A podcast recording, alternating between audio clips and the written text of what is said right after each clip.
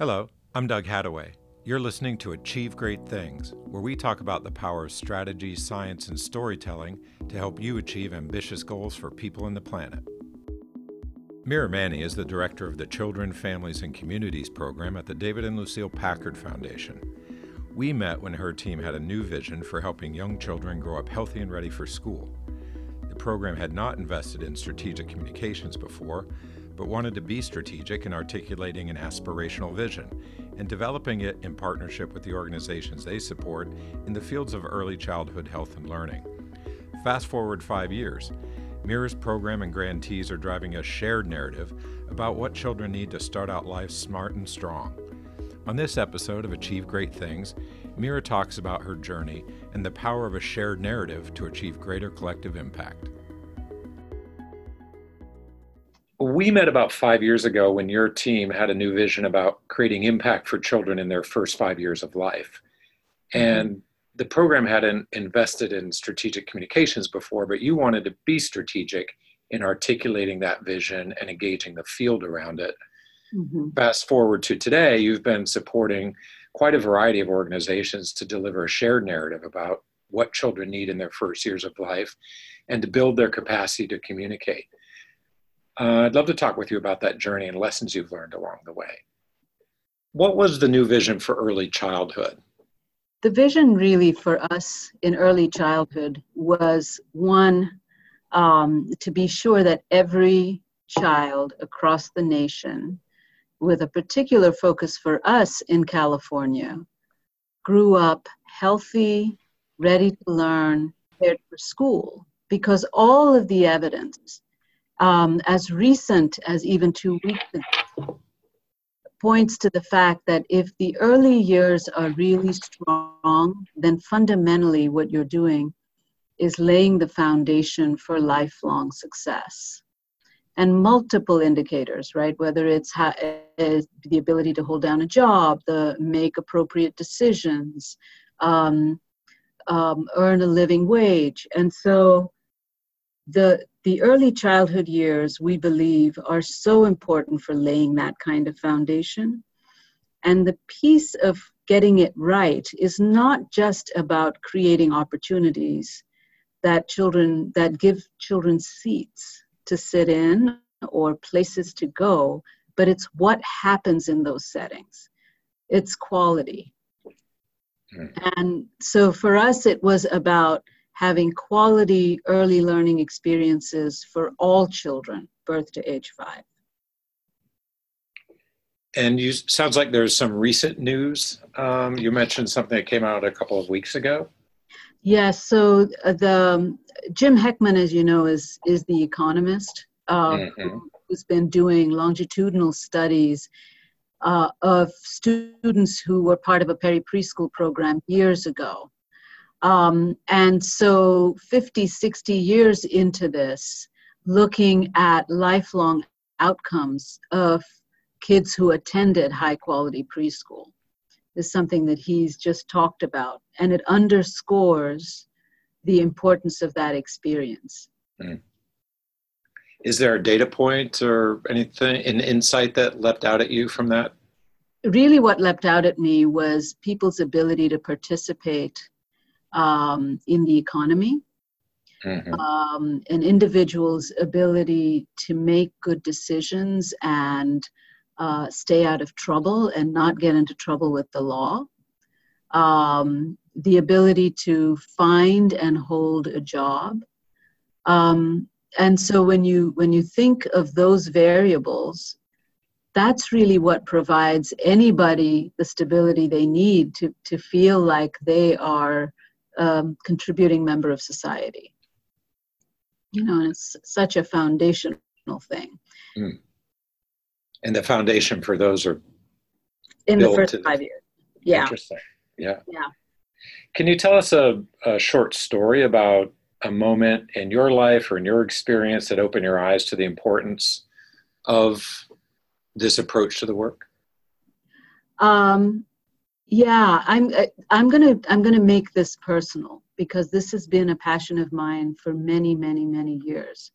But uh, my father was a refugee in the Second World War, um, extremely young when they had to walk um, after Japanese invasion in Burma, from Burma to India, and they came to India as refugees.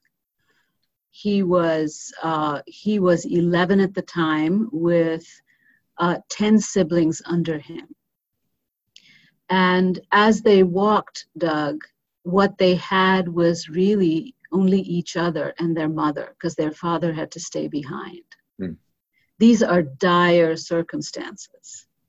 Um, and all of them, all of the siblings, have grown up to be amazing human beings. And they've, they've always talked about the value and the strength of the care that they got as they moved from camp to camp. And my um, great grandfather, who walked with them, he started actually um, all of these little play groups when as they moved from camp to camp with young children just as a way to distract them just as a way to keep them engaged and they counted the rocks, they counted the pebbles, but they supported each other through this process. And until my father passed away recently, whenever you asked him what was the most profound experience that shaped who you became, he would go back to that walk and he would go back to those times in the playgroup. So it was a seminal experience for me personally. And then, of course, you know, you you study about brain development you understand the potential in the first five years and then you look at really the quality of the adult child relationships when you think about what happened in those camps and then you think about really what we're learning about the key lever for change and supporting a child's development is really the quality of how adults nurture children and what happens in that dynamic and that dyad or in a larger setting where multiple adults are there but it's really the quality of those relationships hmm. so you were aiming uh, at this time five years ago to get the grantees you work with and partners to sort of join together in uh, sort of a shared narrative about this idea right? Absolutely.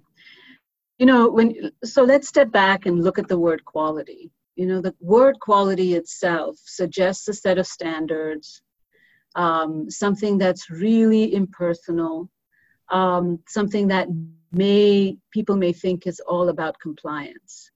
And i really felt when we launched the strategy that we needed to demystify it we really wanted to uh, show how it could be done in a way that's very achievable. And when you think of how one changes behavior over time, it's really how, how can you do things within the day, within your existing routines? How do you improve practice? So the narrative for me was really important in two ways. One is demystifying it so that it feels achievable and to allowing every adult who has an interaction with a child to know that they can they can offer that with a level of quality um, and and then i think to use um, to use sort of a strategic uh, planning approach or some of that language it's really to create demand for the change you want to see the more people talk about it, the more they think it's achievable, the more they test and try it out, you are creating the drumbeat for the change you want to see. Is that why you invested in communications to create that drumbeat? Absolutely. Absolutely. I, I saw communications as um, the way to do it. This was sort of new for you, right? It seemed at the time I recall your program, it was you all sort of dipping your toe in the water for the first time. Yeah, no, absolutely. So the reason we that we landed here really was when you when you think about how philanthropies approached um, quality early childhood traditionally, it's been funding programs to build evidence, and then you've got the scientific research, and then you support public policy uh, to adopt the standards in those evidence based programs, and then you really think that the programs are going to get implemented because of the passage of public policy, right? But that, as as we know today, has been a path that has not worked. And it hasn't worked because we haven't created uh, the narrative and the demand for it among the folks on the ground who are actually implementing it. Neither have we made it achievable in the way that we talk about it. So we've regulated so many of these things that are actually much more about human interaction and can be done in a in a casual conversation between an adult and child, sort of on an everyday basis. So that was a very ambitious vision you had then to really equip every adult who touches a child's life in the first five That's years. Right. That's right. And and so what that meant for us is that we everything that we thought about in terms of the grant making approach had to point to how to achieve the outcomes we hope to see at scale. And the way that you achieve the outcomes, I think, a huge piece of that is uh, having everybody march to the same beat. And that beat is the narrative. Mm. Say more about that for a, you know, a program officer uh, who's not familiar with communications strategy or narrative. What more would you tell them about the importance of this shared narrative and a drumbeat? Um, I would, I would, I would ask a program officer to sit back and think about what their leave behind will be when the work is done, and how you define success. Uh, and then, what is it going to take to get from here to there, and who all do you need on that journey with you? And the importance of everybody on that journey understanding that they're moving in the same direction. And the narrative gives you that ability. And once people buy into the narrative, it's also really then I think it helps the program officer go back as ideas come to the table, as the strategy gets adopted, uh, and adapted because especially when philanthropy is trying to create this kind of social change one it takes time two it's informed by an ever-changing context. So you're going to have to adapt your strategy. But if you have a narrative that it hangs under that holds it together you can test every new idea against it and say is this really going to help? Does this move the quality of the adult child interaction? If that does this get you to the outcomes you want to see it sounds like for you the narrative is a sort of a vision as well as a touchstone along the way completely yeah mm-hmm. so it probably took some doing to get a lot of different individuals and organizations working on different aspects of their issue to come together around a shared narrative tell us about yeah. that it, it did, you know, and I think we learned some really, really uh, important things. Um, and that is that um, people need to understand really how to get to the destination. And not only that, grantees need a chance to help you develop and shape the narrative as well. So, very quickly, our grantees and even our team internally um, agreed to kindergarten readiness as the as the north star. But that's that's a piece of jargon that means different things to different people. Mm.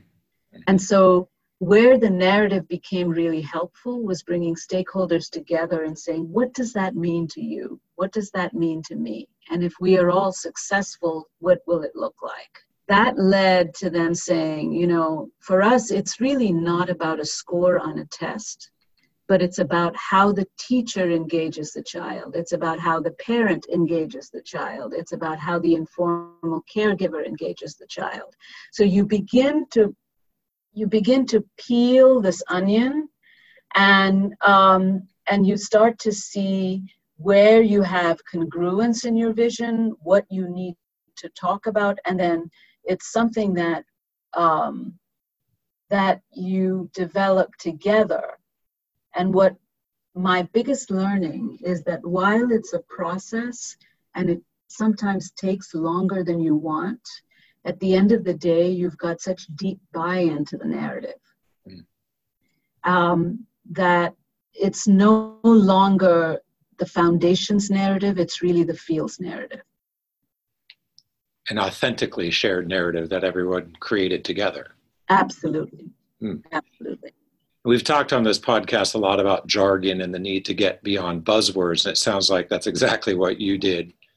Yes, absolutely. It has to feel, um, Doug, I'm convinced that things have to feel achievable and it and people have to be able to do it within the scope of their day and um, creating the narrative and and having the narrative informed by what you know to be true that's really where the evidence comes in it's the interplay of what you know from the research with what what um, you know is important for people to have by way of a set of skills and strengths and approaches that helps you then. So you went through the process of developing a shared narrative with your grantees and keeping your audiences in mind um, as well. Who were your audiences for this new narrative? We had multiple audiences. You know, our initial audience was the grantees itself. Mm-hmm. But then very quickly when you work with grantees to co-create the narrative it's their audience who is it that they're trying to convince so it's policymakers it's um, depending on the setting it could be parents um, and and then it could be state administrators it could be federal administrators so it becomes a broader audience. You have sort of a concentric circle.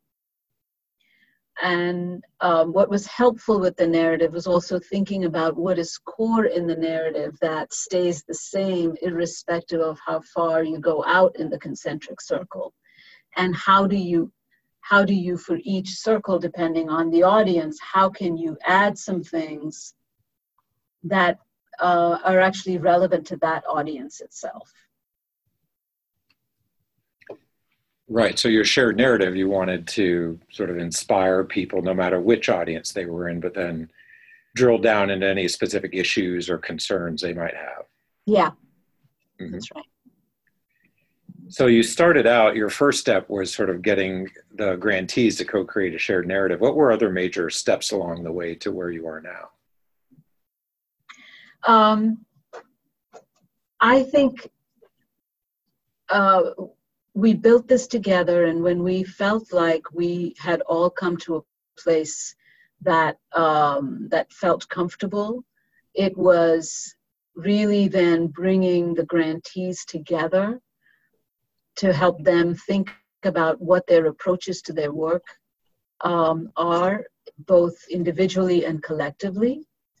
Um, and the, the second piece of the work for us was internal to our team was really becoming comfortable with the narrative, becoming sort of understanding what the implications are for grant making and how we can model the use of the narrative as we did our work with grantees. So it was both an internal and an external focus.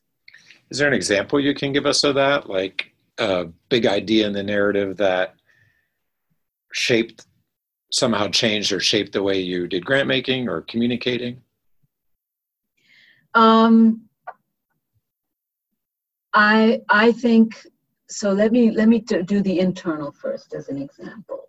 Mm-hmm. Um, once the narrative uh, came together, we actually did some training with with staff and uh, program officers sat with communications folks and really just uh, got trained in the narrative itself. They were able to talk about what it felt like to say what they were saying, and they were able to customize it so that it was their voice and it was not a stump speech.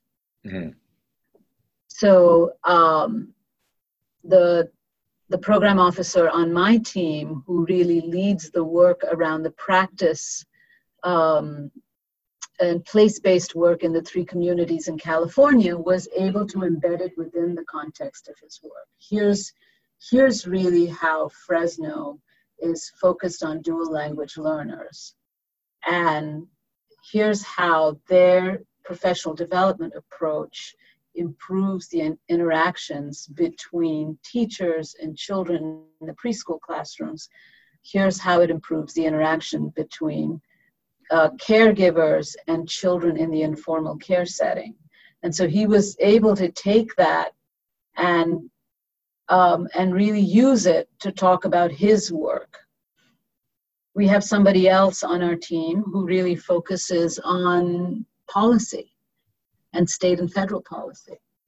And so they were able to take the narrative and say, uh, and, and really be in Sacramento and talk about the importance of professional development in improving a set of skills that teachers have in early childhood settings and what those priority practices are and how important that is. And then actually provide examples of how that looks and what a policymaker should be looking for when they visit an early childhood facility. So it it really supports while the narrative stays consistent, it it changes and supports each program officer in the way that they would use it and the way that they do their grant making and the, and the focus of their grant making. And that really is so important that it back to being authentic that people really do make it their own. Absolutely, absolutely. Mm-hmm. And uh, and I will say one thing: it is you have to give people time, and um, it and as a director it has been important to me and so i have chosen to invest that kind of time in it. But it's it, without time and if you just give people a cheat sheet to speak from mm. it really doesn't sound authentic. And you think that's important to the outcomes to really engaging people and achieving the vision absolutely mm. it's also really um, critical in creating authentic relationships between program officers and the grantees. You know, if you don't believe in the change you want to see and aren't able to talk about it in a compelling way, then it would be really hard for a grantee to take that vision seriously. Hmm. We hear that a lot from folks who work at foundations. Um, who come to us because they say exactly what you just said. I have trouble explaining what we do or getting people excited about what we do, um, clarifying what we do. What were the challenges that you all faced? I think I think an early and initial challenge for me was uh, what it meant. Uh, you know, what does a quality relationship between an adult and a child look like? and bringing that to life and um, and being able to really say so when you see um, a parent with a child asking questions and a child um, and parenting engaging in in a conversation that is uh, let me give you an example here. They're a parent and a child they're by they're by a pond. The child throws a stone into the pond and says look mom how far that went. And and the stone sinks. It's a perfect opportunity for the parent to talk about right? And the parent saying wow what happened to that stone? Did it disappear? Where did it go? Oh did it sink? Why did why did that happen so if if the program officer is really able to bring to life those kinds of examples, as they're talking about then bringing it back to the strategy, it brings the strategy to life. And I think investing time early on in actually making it authentic, having authentic examples, that's really important, Doug. So, thinking about all the time, investment of time and resources you've made in communications, and it sounds like at a very personal level, sort of equipping program officers um, to be effective communicators, convening grantees. What would you say, looking back on it, what has that contributed to? Is, has it contributed to any notable achievements or impact? How would you describe the outcomes so far? Yeah. Um, I think it's contributed to uh, a real, real confidence in the ability to um, to implement strategy. Um, and it's also really allowed our program officers to be much more visible in the field. So they are out there, Doug, doing presentations, being invited to at Grantmakers for Education, really talking about the strategy, uh, they have written uh, op eds, they are blogging about this. Um, and there is an internal communications plan that they've all signed up for and bought into that allows them to, to have a voice in this conversation. And I let me just say, I think on my end, I think they've been much more effective in the field as a result. Hmm. I know at a lot of foundations that we've worked with over the years, there's sort of a culture shift going on. Um, that sounds very much like what you're talking about, where the original sort of state was not being very vocal. And now you're talking about the program team having a voice. Was mm-hmm. that a mm-hmm. cult, cult, was that a culture shift at the Packard Foundation? I think it was definitely a culture shift within our particular program, you know, to really elevate the voices of program officers. Um, and it's one that I uh, I did consciously. And is it different from sort of traditional strategic planning that people do? Because um, a lot of that goes on in this sector. Um, how does this relate to that? I think it has to work hand in glove because, you, you know, um, in order to to develop a narrative, you've got to have some. Uh, you, have got to have an issue you're working on, a set of uh, problems you're trying to solve, um, enabling conditions in which you're trying to move the issue. But I think that sometimes we are guilty of just focusing on the problems, the enabling conditions, and not really on the promise of what can be different. And I think the narrative helps you articulate what can be different uh, and puts you on that path. I think we should probably, for our listeners, talk about what we mean by narrative. I was thinking about it. Yeah. You said it's a popular sort of it's a household word these days, but it means a lot of things to a lot of people. How, do, how are you defining it? Uh, I think the narrative for me is um, what's the story I want to be able to tell, and what's the destination that I'm heading towards. And the components of that as we worked together to craft one, we used a narrative framework that started with putting people in the picture. So everyone who would be part of this change could see themselves in it and articulating a shared vision or destination.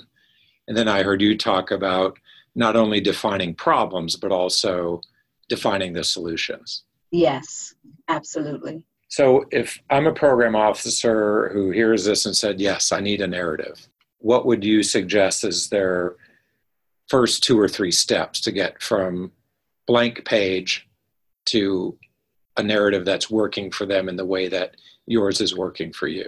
I think I would I would ask um, I would ask them, given that we're all tied to strategy, really, what is it that the strategy has set out to achieve? And what bets have they made vis a vis levers for change? Um, and then get underneath why they picked that, what they think the promise of that is, and try to get to the strategy and try to get to the narrative. So it's flowing from your strategy, of course. Who do we need to motivate and mobilize to achieve this? Yeah, absolutely. And you had said uh, internally that your team has greater confidence in their ability to execute a strategy is one of the outcomes of this. Uh, what about on grantees or other stakeholders, other outcomes you're seeing? Can you say, can you ask me that again? I'm sorry. You had said that internally, as a result of the work you've been doing on a shared narrative mm-hmm. and training to help people communicate effectively and working together, that one of the outcomes you've seen is that your program team is more confident in their ability to execute a strategy. Uh, I was wondering if there are other outcomes that you've seen in any way from this work that you've been doing. Um, the the other outcomes are really it's deepened relationships with the field, and um, and the relationships are authentic, and the and the um, the engagement continues to be one of a lot of give and take with the field, where we learn constantly and we're learning together. And because we've built this together, there's a level of transparency about what our grantees are learning and what we're learning and what's working and what isn't working. So it's effectiveness in the grant making, but it's also sort of authentic relationships on the ground in the execution of the strategy. So the co creation continues. It absolutely continues. Well, that's um, mm-hmm. Yeah, and and we are very transparent, Doug, about what we are learning and where and what and we share that with our grantees as well. What's next for the program when you think about this piece of the work?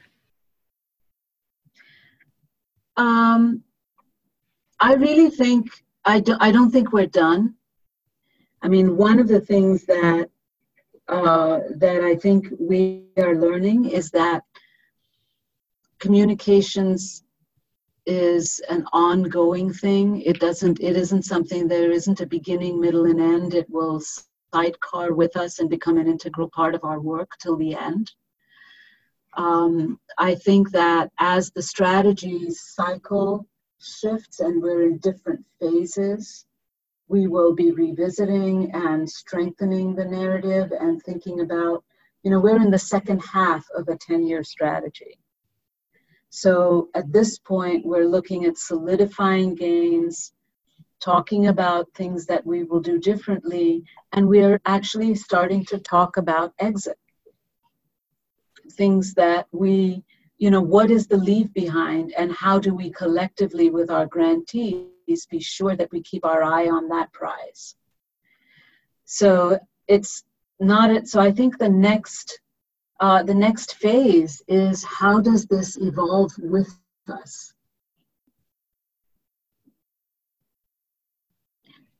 And then I, I also think um, that you know, one big leave behind for us is how can we embed the importance of, of focus on the, on the supports, the skills and competencies of the adults and children's lives? How can we embed that in institutions that are going to be focused on serving young children in this country? Sounds like they need to adopt a similar narrative. Exactly. And so that will be our focus in this next five years. Interesting. On that note, by the way, we um, did some work with the uh, President Obama's team toward the end of the administration to do something down those lines with um, federal agencies that do economic development. If, mm. you're, in, if you're interested, I could uh, I could share that with you. I would love to see that. Yeah, they're um, they said we need a a narrative and a storytelling strategy about how we do economic development. And I, when they called, I thought it was going to be like a victory lap, you know, get some credit. But it was really about sharing lessons and trying to, as very similarly to the way you're talking about it, how do we share the lessons so that it's really adopted and carried on? Yeah. Um, well, I'll shoot you an email separately and um, we can chat about that. That's great. That's great because um, an interesting piece of that was we went to the local areas where they were working. As very place-based work and interviewed people and got their stories and from their stories derived sort of a shared narrative. It was an interesting process. Mm-hmm. Mm-hmm. that's wonderful. Any other parting thoughts? We've covered all my questions and then some. Well uh, you know it's been thank you for the opportunity to sit down and reflect on this. Uh, and a couple of things that I did not mention that actually came up in a reflection session that we did with a Hattaway team was uh, was really uh, thinking about what was unique about the work, the way that uh, we work at CFC.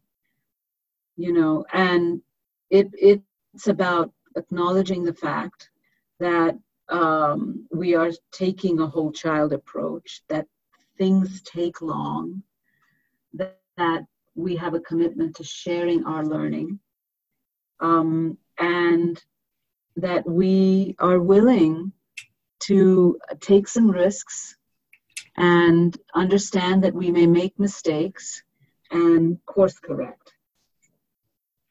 And that um, to get this right, it has to be authentic, and we must partner with grantees and co create solutions. Those are very wise words. And it really is a unique and ambitious vision and program.